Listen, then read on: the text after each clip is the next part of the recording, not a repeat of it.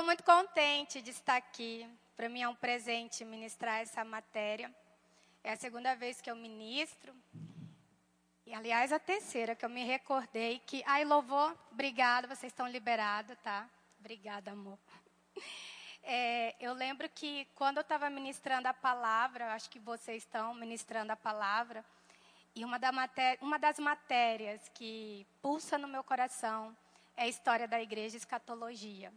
E aqueles 20 minutos ali, 20, 10, nem lembro, foi a história da igreja que eu ministrei. Aí as pessoas, como você vai dar conta? Eu falei, eu não sei. Mas em casa eu já começava a queimar do que eu ouvia do Senhor, porque a história é você ressuscitar os relatos de tudo que Deus fez no passado, continua fazendo no presente e se recordar que coisas poderosas Ele vai fazer no futuro. Então, quando estava ali sentada, eu falo, meu Deus, eu ministrei a história da igreja. E hoje eu vou passar para vocês, nada mais, nada menos do que a história da igreja. Eu sei que a história da igreja já é carimbada, tem a cara do pastor Gilmar. Eu sei que ele é um professor nato, e só que eu vou pedir que você interceda por mim, se por acaso você vê assim, eu sei que, mas diz que todo bom professor tem bons alunos, e eu tenho certeza que eu fui uma boa aluna, então não vai ser diferente, mas caso você vê, vê que eu estou falhando alguma coisa, sabe qual é o seu papel? Fica orando e me encorajando, igreja é isso, amém? Então, eu espero que você esteja tremendamente alcançado. E hoje nós vamos passear na história. Amém? Então, como eu já falei, vou falar sobre a história da igreja. E quando a gente fala de história, a gente está numa sala de aula. Você já sabe que o meu nome é Ana Cláudia. Tá? Quando a gente fala em história, é muito comum os alunos olharem e acharem muito chato. Porque quando se fala em história, pensa logo em data, nomes extensos, e uma professora que só fala e vem o sono. É ou não é assim? Mas hoje, hoje eu vou mostrar um outro lado da história, onde o seu coração vai sair daqui aquecido. Você crê nisso? Amém? Então, para a gente começar, vamos lá. 1 Coríntios, vamos ler a palavra. Obrigada, amor. Meu marido passou um bom dia fora, gente. Que bom que ele voltou. Glória a Deus. 1 Coríntios 2. Deixa eu ver. Versículo 4.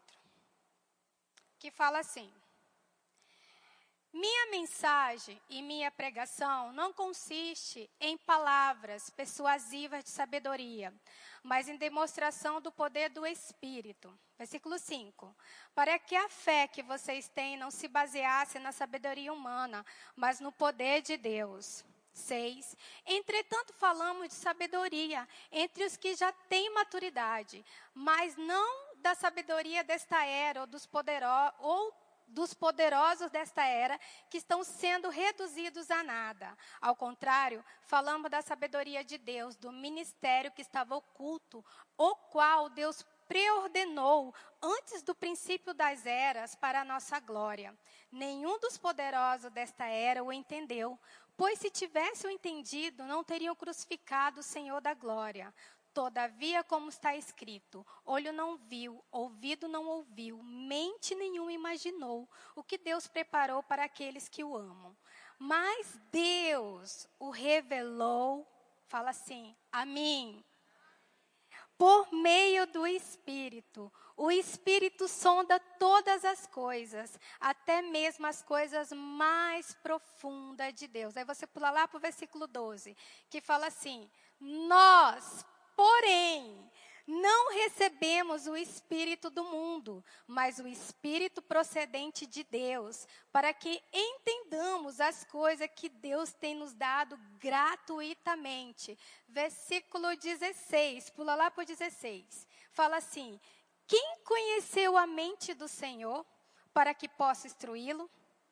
Fala assim, nós, porém, temos a mente de A pregação aqui de Paulo, ele está nos ensinando que o que ele prega, a palavra dele não consiste em sabedoria humana, mas a palavra que ele prega é carregada de tanto poder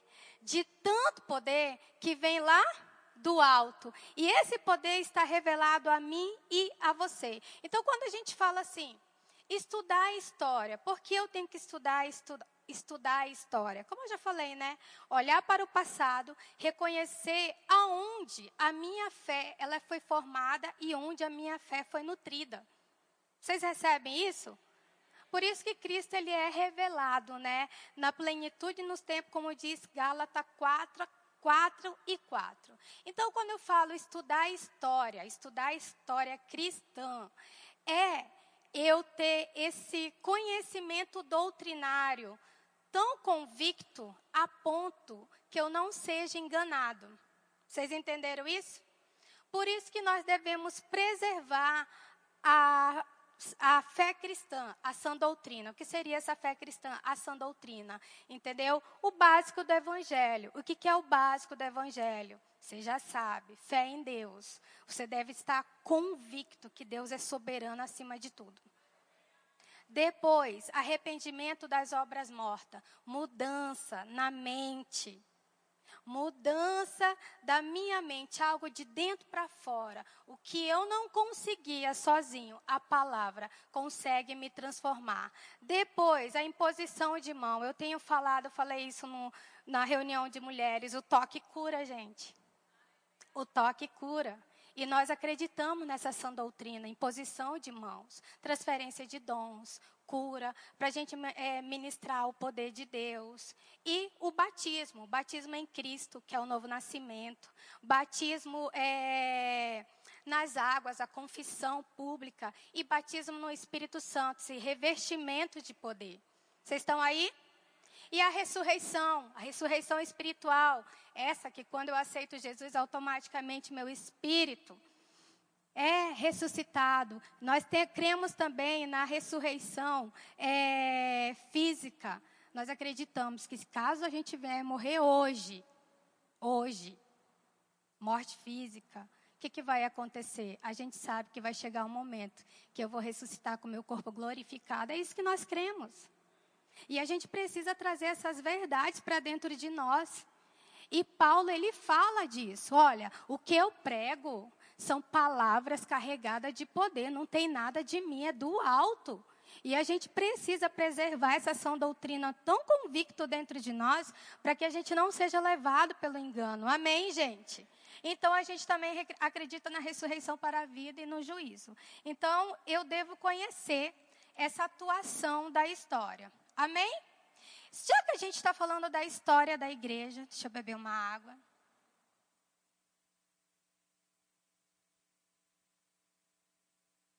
Já que a gente está falando da história da igreja, eu tenho que entender o que é a igreja. Vocês concordam comigo? No grego fala que é eclésia. Eclésia é chamados, nós somos chamados para fora. João 15:19 fala assim: o mundo amaria vocês se pertencesse a ele. Todavia, vocês não são do mundo, pois eu escolhi vocês tirando do mundo. Por isso são odiados pelo mundo. Ou seja, ele nos tirou do mundo para que nós fôssemos ao mundo, mas que a gente fosse tão revestido do seu poder para pregar a sua palavra. E a eclésia é isso, a igreja é isso, chamados para onde? Para fora. Então, é importante a gente saber que a igreja, ela não é essas quatro paredes. A igreja, ela é um organismo vivo. Eu e você somos esse organismo vivo. Você acredita nisso? Vamos lá para Atos 1. É uma história, é uma teia, tá, gente? Quando a gente estuda história, é uma teia. E a gente vai se construindo e no final você vai entender. Atos 1, versículo 4, fala assim: certa ocasião, enquanto comia com eles, deu-lhe esta ordem: não saia de Jerusalém, mas espere pela qual promessa de meu Pai, da qual falei a vocês. Versículo 5. Pois João batizou com água, mas dentro de poucos dias vocês serão batizados com o Espírito Santo. Versículo 8, você vai lá para o 8. Mas receberão poder quando o Espírito do Santo descer sobre vocês, e serão minha testemunha em Jerusalém, em toda a Judéia, Samaria, até os confins. A gente vê aqui que depois que Cristo ressuscitou, ele passou um período na terra, ensinando, doutrinando, dando convicção do que foi a sua ressurreição. E ele deu uma ordem: permaneça em Jerusalém, até que receba o que? O batismo do Espírito Santo e sejam revestidos de poder. Atos 2. Atos 2, deixa eu ver. 2:2. De repente, veio do céu um som. De repente, veio do céu um som, como um vento muito forte, e encheu toda a casa na qual estavam assentados. Aqui marca, fala assim, marca o início da igreja. E aqui é o primeiro avivamento da igreja. Porque a Bíblia fala que desceu como um vento muito forte. Aqui em Sinop, quando vem essas ventanias, você já viram as ventanias, né? Aquele vento, Agora imagina isso em Jerusalém. Não foi para poucas pessoas, foi um vento muito forte, barulho, e desceu, deixa eu voltar aqui, de repente veio do céu um som, como um vento muito forte, que encheu toda a casa na qual estavam assentados. Uma coisa que a gente tem que entender aqui, que foi de repente.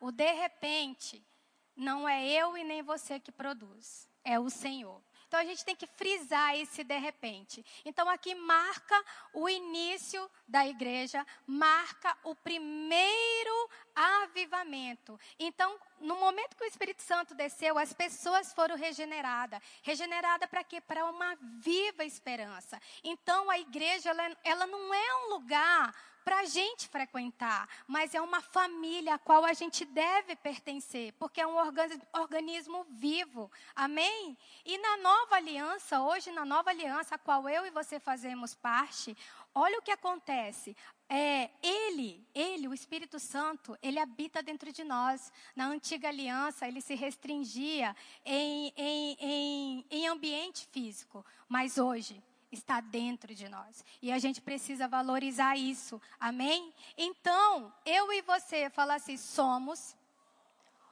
um organismo vivo. E esse prédio aqui é um instrumento que nos serve, tá, gente? Mas você é uma igreja. Na pandemia, as igrejas fecharam. Templo que nos serve, mas você continua sendo igreja. Aonde você estiver, você é igreja. Porque você é um organismo vivo. Então, qual é o estilo de vida que eu tenho que ter? O estilo de vida de Cristo. Porque ser igreja é servir, é fortalecer, é encorajar. Amém?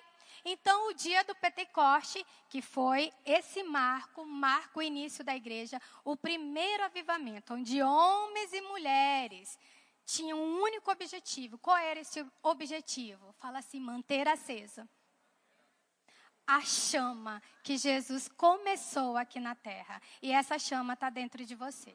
Eu tenho certeza, eu declaro sobre a sua vida essa noite. Você é incendiado por essa palavra que é tão empoderada. Você recebe isso? Amém? Então, a história ela é dividida em período. Deixa eu acelerar. A história é dividida em período. Então, quando a gente fala da história em período, eu retrato essa evolução do homem em sua desconquista. Por isso que eu tenho a história antiga, a história média, moderna e contemporânea. Aí você pergunta assim, qual período nós estamos? Contemporâneo. Tá bom, gente? Se dá sono, pelo amor de Deus, vocês levantam. A história é isso mesmo, é uma construção, mas o Senhor vai pegar vocês. Amém? Então, a história da igreja, ela também é dividida em período. Eu vou trazer um pouco para vocês o que foi cada parte da história da igreja nesses períodos. A gente tem a história, a igreja apostólica, imperial, medieval, reformada e contemporânea. E qual dessa nós estamos? Contemporânea, isso mesmo. Então, quando eu entendo esses períodos da igreja, eu consigo ter uma visão global do que Deus está fazendo na história. Vocês estão entendendo? Amém? Então, vamos falar um pouco, rapidão, o que foi a igreja apostólica. A igreja apostólica, ela foi dirigida pelos 12 apóstolos. Aí vocês perguntam assim para mim, mas como o cristianismo conseguiu se expandir em Jerusalém? Primeiro, eu tenho que entender essa história. Jerusalém, gente, ela era dominada pelo Império Romano. E dentro do Império Romano, eles eram politeístas, adoravam vários deuses. Apesar de adorar vários deuses, eles tinham que ter uma adoração pelo imperador. Então, foi muito fácil o cristianismo entrar em Jerusalém. E qual era o objetivo? Objetivo não, o foco que os 12 apóstolos faziam para chamar a atenção das pessoas. Como ali era o império de venda, de troca, as pessoas chegavam cansadas, muitos chegavam sem condições financeiras, outros chegavam machucadas com enfermidade. Então, os 12 apóstolos chegavam perto das pessoas, compartilhando o que eles tinham, oferecendo ajuda.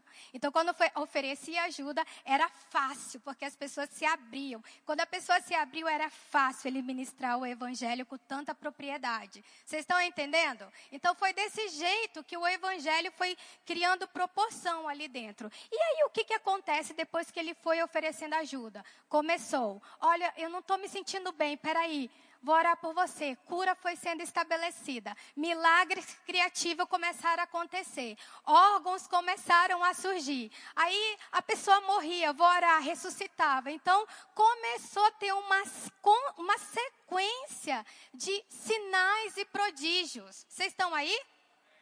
Então, até, olha só, eu coloquei aqui, eu vou seguir meu esboço, tá, gente? E até enfermidade começou a secar. Já coloquei, morto ressuscitava, peças de roupa do apóstolo que curava as pessoas. Então, isso começou a incomodar o imperador, porque até então ele tinha que ser o venerado, apesar de ter outros deuses, porque Cristo começou a aparecer mais do que ele, então ele começou a colocar os apóstolos nas prisões. Mas até nas prisões, anjo aparecia e tiravam eles de lá. Anjos aparecia, gente. E aí, o que acontece? Chamavam eles de bruxo. A víbora mordia o apóstolo. Só que o apóstolo não morria. Sabe quem morria? A víbora. Porque havia um sangue poderoso que o guardava e o cobria. Então, o que eles pregavam para essas pessoas? Vida eterna, perdão de pecado, ressurreição, adoração a só um Deus. E tudo isso incomodou o imperador. Então, qual foi a solução que o imperador teve?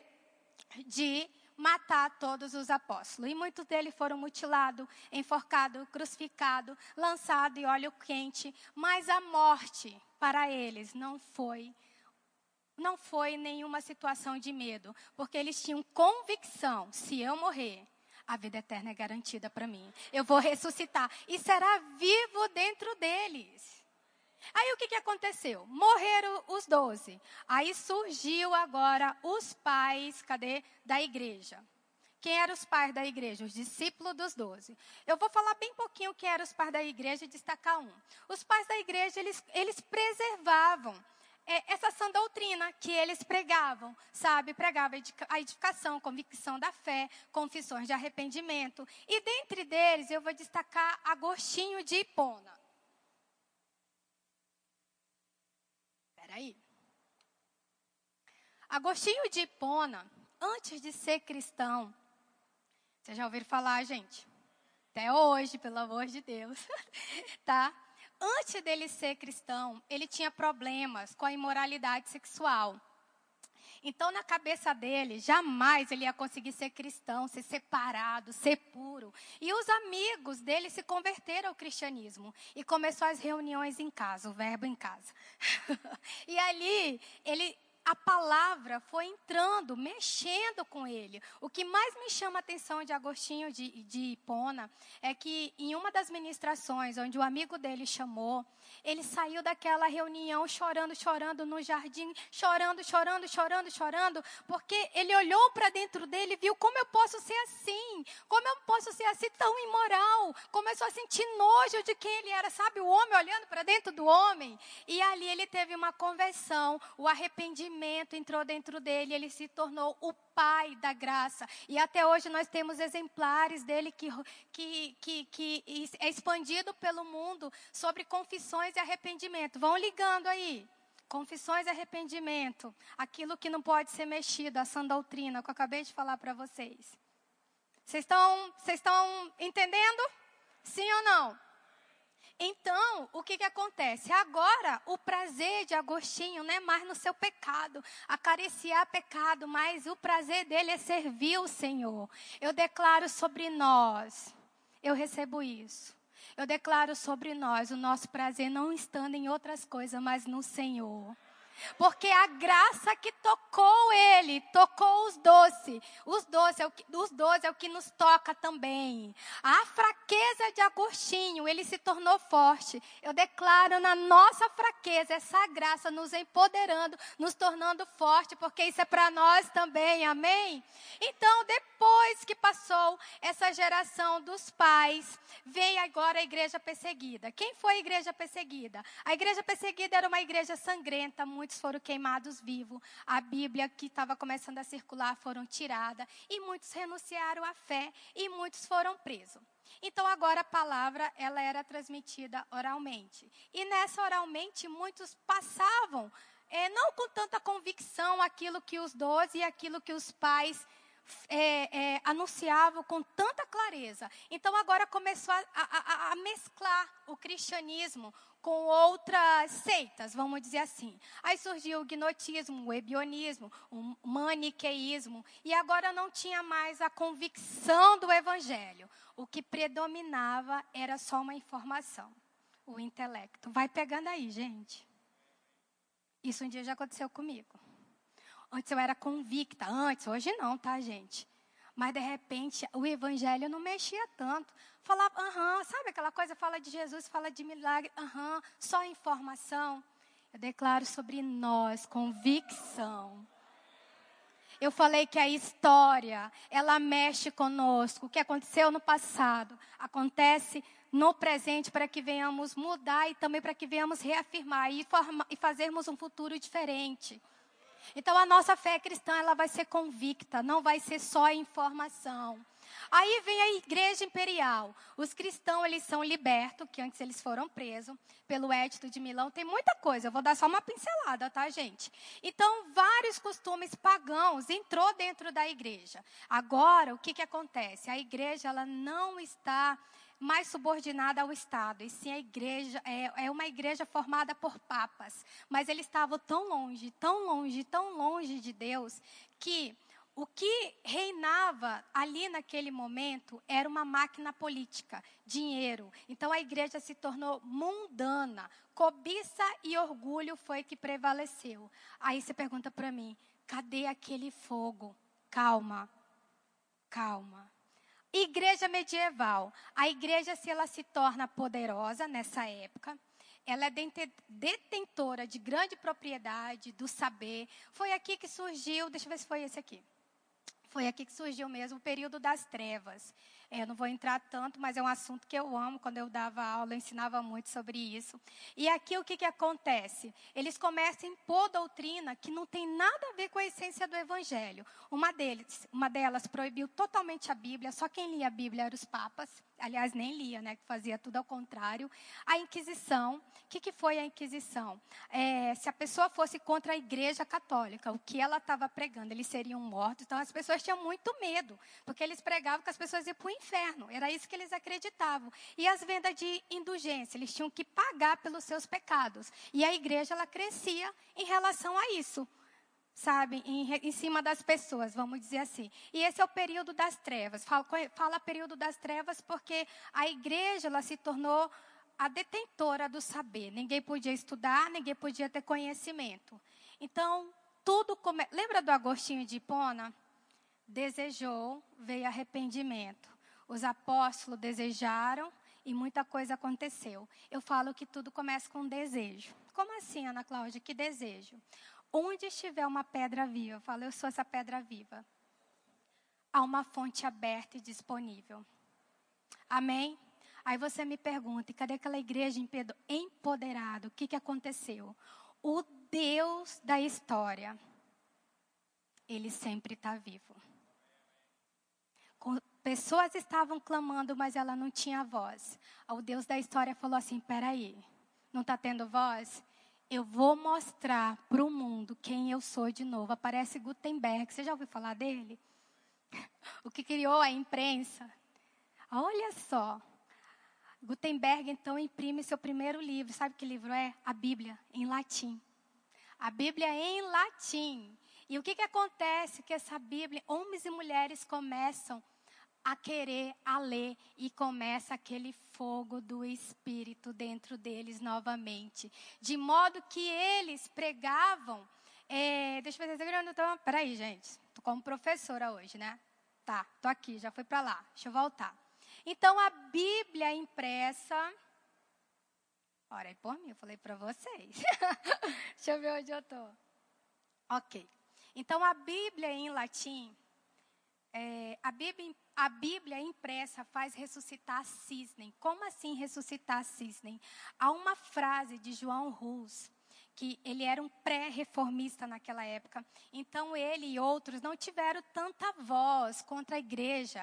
Mas aí ele, por anunciar arrependimento dos pecados, por anunciar salvação, vida eterna, o que, que eles fizeram? Vou matar você. Mas antes de morrer, a famosa frase dele que repercute até hoje. Ele falou assim, hoje vocês estão matando ganso, mas daqui 100 anos nascerá um cisne. E nasceu o cisne. Quando Gutenberg imprimiu a Bíblia em latim, aí entra Martinho Lutero. Martinho Lutero, ele ensinava na faculdade, olha aí. Ele lecionava na faculdade e ele lia essa Bíblia impressa. O que, que ele lecionava para os alunos? Romanos 1,17, o justo viverá pela fé.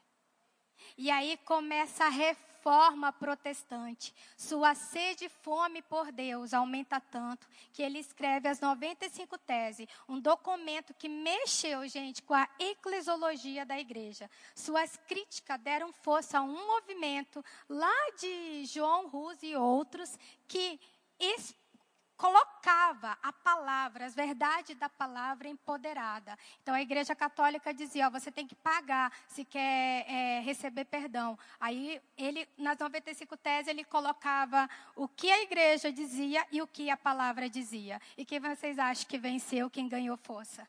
É o que a palavra diz. A palavra é verdadeira e ela sempre vai ser empoderada. Amém? Então, estou dando uma pincelada para vocês na história e olhe onde nós vamos chegar. Até aí, tudo bem? Vocês estão entendendo? Ok, deixa eu ver para onde eu vou. Aí, muitos perguntam assim, está na história. Lutero, como você conseguiu ir contra a igreja que tinha se tornado tão poderosa, mas tão mundana? Como você conseguiu abater esse gigante? Olha o que ele fala. Eu simplesmente ensinei, estudei, escavei a palavra e descansei. E Deus enfraquecia os inimigos. Então, eu e você precisamos, gente, urgentemente, acreditar na palavra. E aí, nós temos a igreja contemporânea. O que, que é a igreja contemporânea? A disputa entre a igreja católica e a igreja protestante. Não vou entrar fundo, que vai mais aula. Mas esse período, gente, é marcado por algum fato significativo que vai incendiar os nossos corações. Você quer ser incendiado? Pela palavra? Amém? Que fatos são esses? Então, a história da igreja é a prova de que Deus envia avivamento. Aí, se você falar assim, então relatos, todos esses relatos que a gente está ouvindo, eles são chaves, relatos são chaves que incendiam as pessoas. Sabe quando você escuta um relato e a boa notícia fala, uau, te anima, te empodera? Relatos são isso. E o que Deus fez no passado, ele vai continuar fazendo. Então, é o Pai do avivamento, o Deus do avivamento. E o que é o avivamento? Você já se perguntou o que é o avivamento? O sentido dele? É o empoderamento da igreja em sua caminhada. Isso é o avivamento. E sabe, eu e você, nós não caminhamos pelo que vemos. Eu e você, nós, o que nos move é o que nós acreditamos. Eu sou o que a Bíblia diz, eu tenho o que ela diz e posso o que ela diz. Então, o que move a igreja não é o que eu estou vendo. O que move eu e você, a igreja dos séculos passados até hoje, é o que nós acreditamos que está aqui. Amém? Amém? 2 Coríntios 4 diz assim, que somos pressionados, mas não desanimados, perplexos, mas não desamparados, perseguido, mas não destruído. Vou ler de novo. Nós vamos ser pressionados, mas nunca desanimados. Nós podemos ficar perplexos com algumas situações que vai acontecer, porém nunca, fala assim, nunca, desamparado. Vou ser até perseguida, mas jamais, fala assim, jamais destruída. Sabe, gente, se você olhar a história, se você olhar o contexto da história, sempre houve perseguições, mas a igreja, ela nunca foi destruída e ela nunca será destruída. Porque a igreja não é as quatro paredes, isso daqui nos serve. Somos nós, organismo vivo. Amém? Então, o evangelho existe, fala assim, existe, porque ele enviou o seu Espírito, sabia disso? Ele enviou o seu Espírito, e por ele ter enviado o seu Espírito, sabe qual deve ser todos os dias a minha vontade e o meu desejo? Queimar por ele.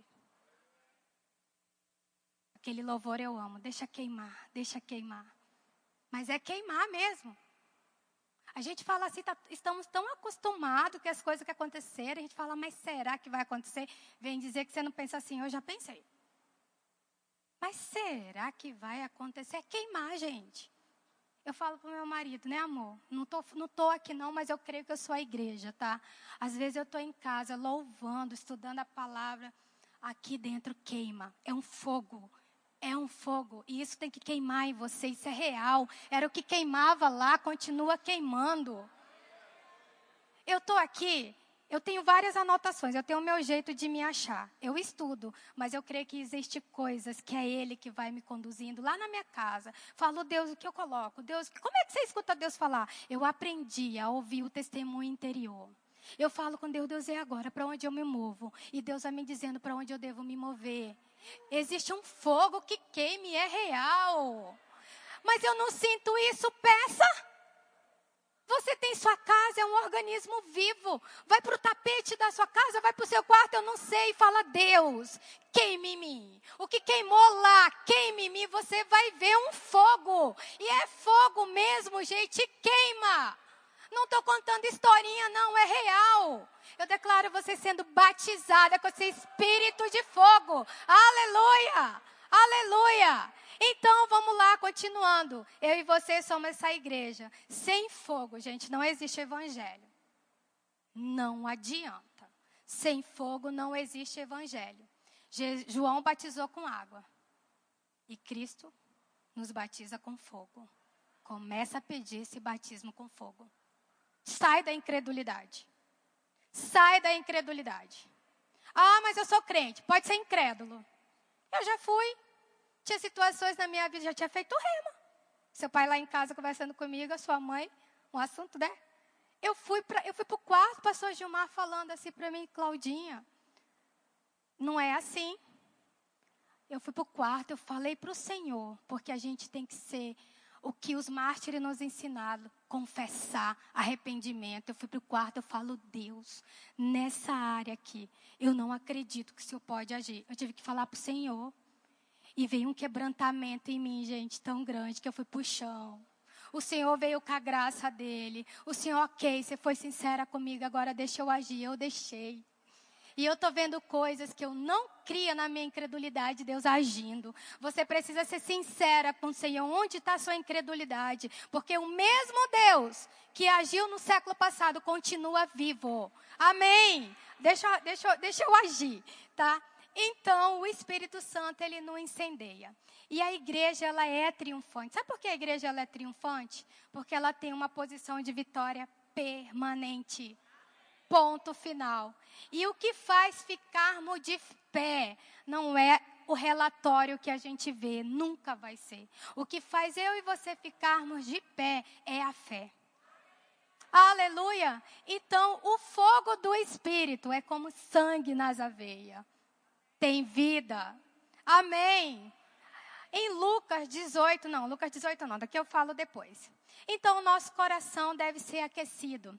A Bíblia toda, o primeiro avivamento começou lá em Jerusalém. Primeiro avivamento. Será que você ainda se empolga? Entendeu? Cura, curas criativas. O Espírito Santo descia como fogo, porque fala que foi como fogo. Então, era fogo. E aí, e o nosso Deus onde está na história? Onde tiver um coração queimando por ele, ele começa a agir. Nós vamos falar de algum avivalista. E eu tenho certeza que o teu coração vai ser avivado essa noite. Amém? Você recebe isso? Nós vamos falar um pouco de John Wesley. Quem foi John Wesley? Um avivalista, crente. Muito crente, os pais eram crentes. E ele resolveu ser missionário lá nas Américas, pregar para os índios. Só que aí, na hora que veio uma tempestade, o navio estava afundando. E ele descobriu a famosa frase dele: vou pregar para os índios, quem vai me converter? Porque ele descobriu que naquele momento, se ele morresse, ele não tinha certeza da salvação. Então, ele precisava se converter. E junto estava um grupo moraivos. Não sei se vocês já ouviram falar. Os grupos moraivos cantando, convicto, se morrer está tudo bem. Eu sei para onde eu vou. Ele volta para a Alemanha, entendeu? É Alemanha? É. Ele volta para a Alemanha frustrado. Era filho de crente, missionário, mas não era convertido, precisava de uma conversão pessoal. Porque muitas vezes a gente está na igreja, fala de Jesus, mas a gente nunca teve uma conversão pessoal, gente. E o que ele fez? Ele começou a ir para uns verbos casa também. E ali eles estavam ensinando sobre o Martinho Lutero. E uma das frases do Martinho Lutero que ele se deparou foi: a mudança opera no arrependimento mediante a fé. Diz que naquele momento, quando essa frase entrou nele, a mudança opera no arrependimento mediante a fé, seu coração foi aquecido. Aquecido que eu falo, um fogo. Você já queimou a sua mão? Dói. Mas esse fogo... não dói, queima. E naquele momento o coração dele foi tão aquecido que ele falou: o que é isso que eu estou sentindo? O que é isso que eu estou sentindo? Só sei que ele saiu diferente. Sabe, você já viu esses pregadores que estão na rua? Esse movimento começou por ele. Ele começou a ir nas praças, pregar a palavra. E ele pregava com tanta convicção que as pessoas perguntavam assim para ele: qual o segredo da multidão? Sabe o que ele dizia? Eu só pego fogo e eles queimam. Você só precisa pegar fogo. O que é pegar fogo? É estar convicto do que você fala da palavra. E o restante é o Senhor que faz, deixa queimar. Sabe qual é o outro que nós temos? Outro que a gente aprende sobre esses avivamentos. Cadê? Tá aqui. Deixa eu ver. Não sei se eu vou saber falar certo. Agnes Osmond. Quem foi ela? Tá tudo no livro do Rema, tá, gente? Tô passando uma pincelada para vocês. Ela também era crente. E ela começou: meu Deus, todo mundo fala desse batismo do Espírito Santo. Eu preciso. Começou a ler Atos 2, no seu quarto. Veio um fogo e foi batizada. Ficou 3 dias. 3 dias. Não conseguia mais falar a sua língua, só falava em mandarim. Ia para fora falando mandarim, só sei que converteu várias pessoas, porque o pessoal falava: o que está acontecendo? Batismo em outras línguas, sabe o que acontece? Talvez o batismo em outras línguas na nossa geração ficou comum. A gente começa a falar, e nem você sabe o que está falando. Às vezes eu me pego falando em língua, eu falo: Deus, eu não quero que seja comum. Eu não quero que seja comum, eu quero estar falando em língua, mas eu quero estar convicto do que o Senhor está fazendo.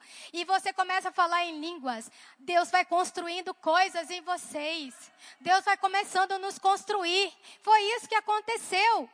E aqui, esse movimento da Agnes, o que foi expandido para fora. Eu falo que o avivamento, ele não fica no local, ele vai, ele expande, entendeu? O batismo em outras línguas é ressuscitado. Porque o que aconteceu? Devido a tudo que estava acontecendo na igreja, aquela sã doutrina toda, arrependimento, vida eterna, foi o quê? Abafando. Mas Deus levanta os seus mártires, Deus levanta os seus avivalistas, ressuscitando novamente o que não pode ser mexido. A doutrina básica não pode ser mexida, é da palavra. Outro avivamento, nós vamos falar de avivamento de Gales. O país inteiro foi transformado.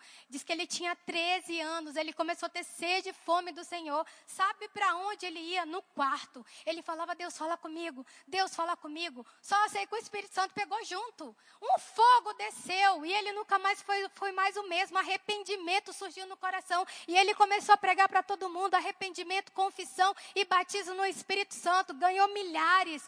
Campo de futebol era inundado para ouvir a palavra. Um jovem, declaro sobre você, jovem. Cadê o jovem dessa igreja?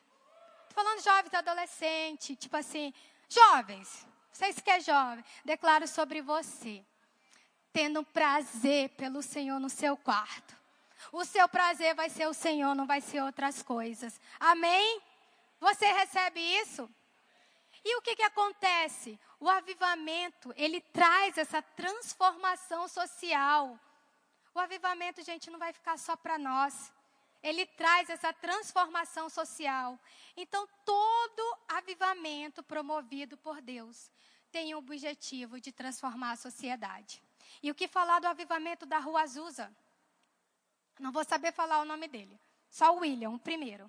Ele era negro, assistia a aula fora, porque não podia sentar. E o professor falava do Espírito Santo. Um dia ele chegou para o professor dele assim, eu quero isso que você tem. Ele desejou.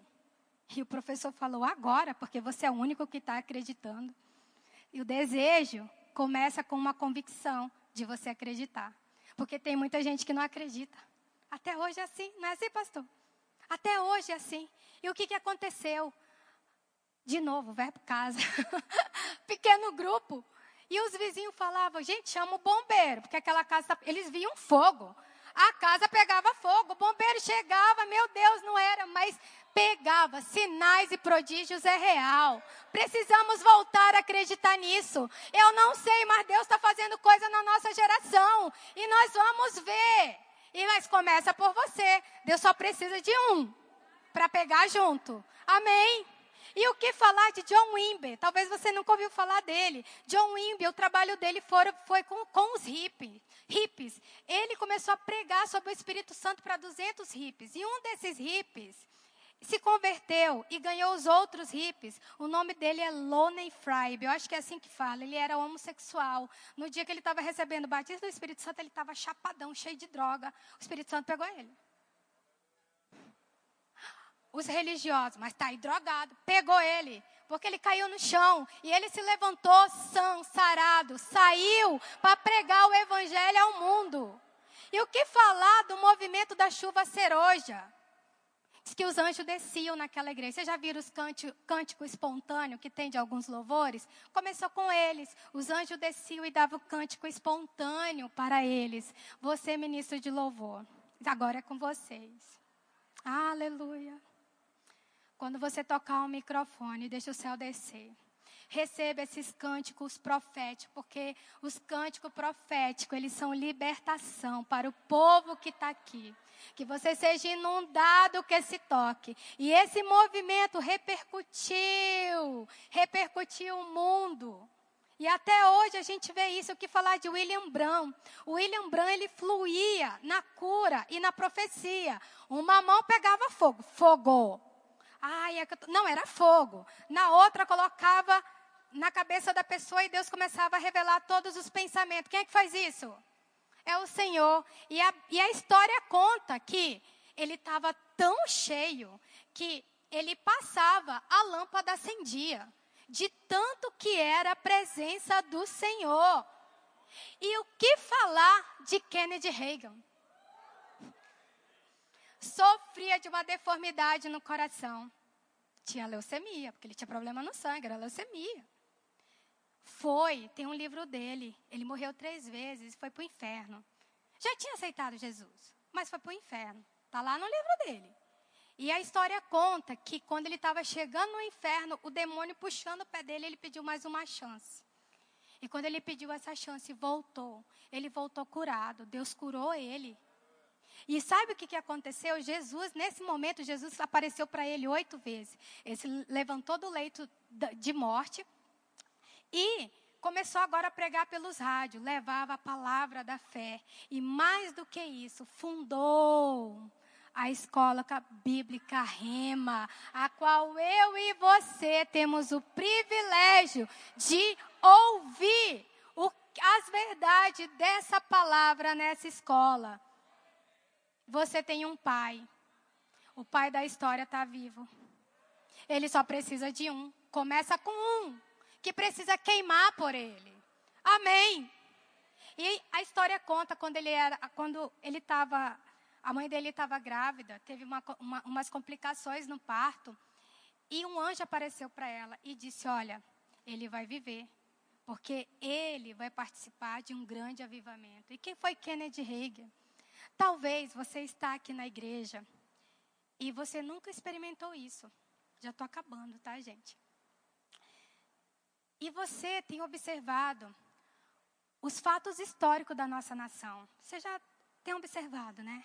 O que está acontecendo na nossa nação. E a gente foi para as ruas, eu também fui, sou brasileira, vim de verde, gente, por causa disso. E sabe o que é incrível? Deus resgatando o nosso patriotismo. E quando fala de resgate de patriotismo, eu falo de sentimento de amor voluntário, amor de pertencimento. Esse resgate de patriotismo é a nutrição da nossa identidade. O mundo físico e o mundo espírito muito relacionado. E sabe, o resgate do patriotismo, não é só aqui no mundo físico, mas nós precisamos resgatar o nosso patriotismo celestial. Porque a Bíblia fala em Filipenses 3:20 que a nossa pátria está onde? No céu. E eu introduzi falando da sã doutrina, que onde ele fala que a convicção da fé, o batismo, o revestimento de poder, imposição de mão, ressurreição. Eu tenho que estar convicto disso para que a sedução, o engano não venha me pegar. E nós estamos num momentos, dias de engano. E você precisa estar convicto onde sua fé está afirmada. A igreja, a gente sempre teve perseguições. A igreja, ela sempre vai ser perseguida. Põe isso na sua cabeça. Sempre a igreja vai ser perseguida. Mas eu e você, que entendemos que somos a igreja, nós somos indestrutível. Indestrutível é a palavra que fala. Mas eu estou passando por problema. Você é indestrutível. Você tem o Senhor, Ele vai te dar graça, vai te dar habilidade para sair dessa situação. Você acredita nisso? E olha, sobre a nossa nação, repousa promessas. Sobre a nossa nação, repousa promessa. Feliz é a nação. Fala mais alto. Feliz é a nação cujo Deus é o Senhor. Sabe, o Smith, o que, pastor? Não sei falar o nome dele. Exatamente. Todo mundo conhece ele, né? Porque ressuscitou mortos. E eu estava vendo um documentário da bisneta dele, onde ela estava falando dos avivamentos. E ela disse, falta vir um avivamento. O maior de todos os avivamentos. E o que repousava no meu pai só era o respiro, mas o que vai vir sobre esse avivamento é muito maior. Calma, aguenta aí que ainda tem mais. Você sabe que nós não somos resultado do que vemos, não somos, mas nós estamos debaixo de uma promessa. Nós somos a nação profética. Sabe o avivamento que começou em Jerusalém e foi para Confins? Não tem como eu me emocionar. Ah, Senhor. Estamos aguardando um avivamento tão poderoso e a nossa nação, Brasil. O que ele escolheu em Jerusalém, ele escolheu o Brasil. E do Brasil vai para as nações e vai chegar em Jerusalém. Que coisa, hein? Saiu de Jerusalém para os confins. Daqui vai sair para o mundo até Jerusalém. Eu não sei como está a expectativa do seu coração. A gente ficou frustrado porque homens que a gente pensava que ia estar no governo, não teve, mas está tudo certo. Em que sentido? A nossa convicção nunca vai estar em homem. A nossa convicção sempre vai estar nele. Amém? Então, você que é brasileiro, se orgulhe disso. Não como uma empinação de egoísmo, mas se orgulhe do que Deus está fazendo na sua nação. Se a gente pintar um quadro, a gente olha como uma geração que só pensa em YouTube, só pensa em internet. Senhor, o senhor deve estar louco. Ele é, tô mesmo. Mas é daqui que vai sair o grande, maior avivamento que vai vir. Se eu fosse você, ficava tão empolgado, porque você está construindo coisas para os seus filhos, netos, bisnetos. Feliz é a nação cujo Deus é um Senhor. Sabe, Brasil, eu tenho um louvor que fala: em teu solo existe um povo. Brasil, em teu solo existe um povo, uma gente que te ama, que clama a Deus e acredita nas promessas, e Ele virá restaurando a nossa terra. Você se alegra com isso? É o Brasil, é a nossa nação, feliz a nação cujo Deus é o Senhor. Sabe, as nossas lamparinas estão acesas. Cristo para alguns vai ser surpresa quando Ele voltar, mas para nós não. Nós esperamos, nós estamos esperando. Ele está nos limpando. E nós estamos dizendo: Senhor, vem. Mas aonde começa? Às vezes, quando fala: olha, você vai ministrar. Não é de hoje, pastor, mas desde os 12 anos. No meu quarto, eu tive encontro com o Senhor. Eu conheço a voz dEle. Eu aprendi sobre a voz dEle. E quando eu ministro, não é de hoje. Se as tuas lágrimas descem, não tem nada a ver comigo. É Ele. Ele te convencendo, porque é Ele que convence.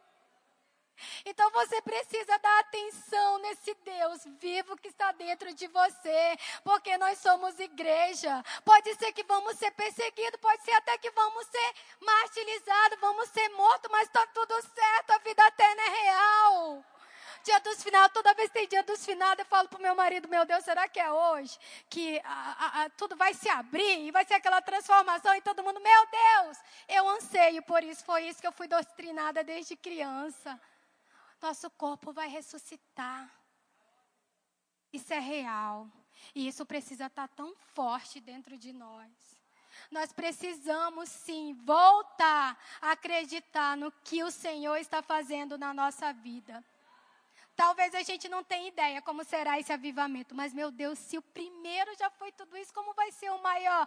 Não sei. Mas só esteja convicto que acontecerá. E não fique de fora. A frase que o pastor Guilherme usa, fala: se Deus não me deixe de fora. Eu escutei essa frase quando eu tinha 19 anos. Eu estava lá em Campo Grande. As fitas cassete, não tem aquelas fitas cassete? Um amigo me deu uma fita cassete do José Irion. Não sei se vocês sabem quem é ele.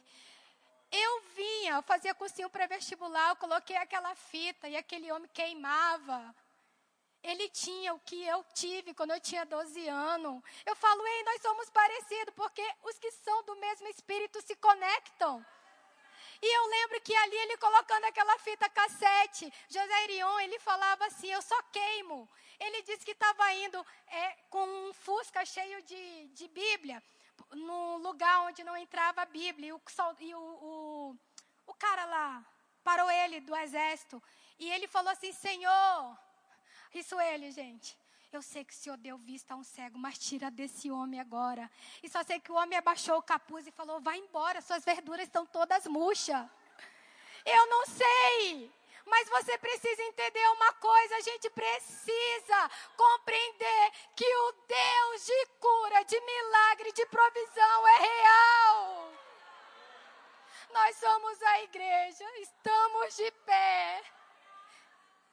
Eu oro todos os dias, Deus, que meus netos, bisnetos, tartaraneto, onde eles estiverem, eu não vou estar mais viva, mas que a chama do Evangelho seja tão poderosa. Precisamos vir para a igreja não com expectativa, não a expectativa que eu falo, não na expectativa no homem, mas na expectativa do que Deus vai fazer. Por isso que sonde seu coração. Onde está a incredulidade, pede para Deus tirar. Onde está a frieza, pede para Deus arrancar. Não adianta nada os títulos, se ele não é a prioridade. Ele tem que ser a prioridade, ele tem que ser a essência, ele tem que ser o primeiro.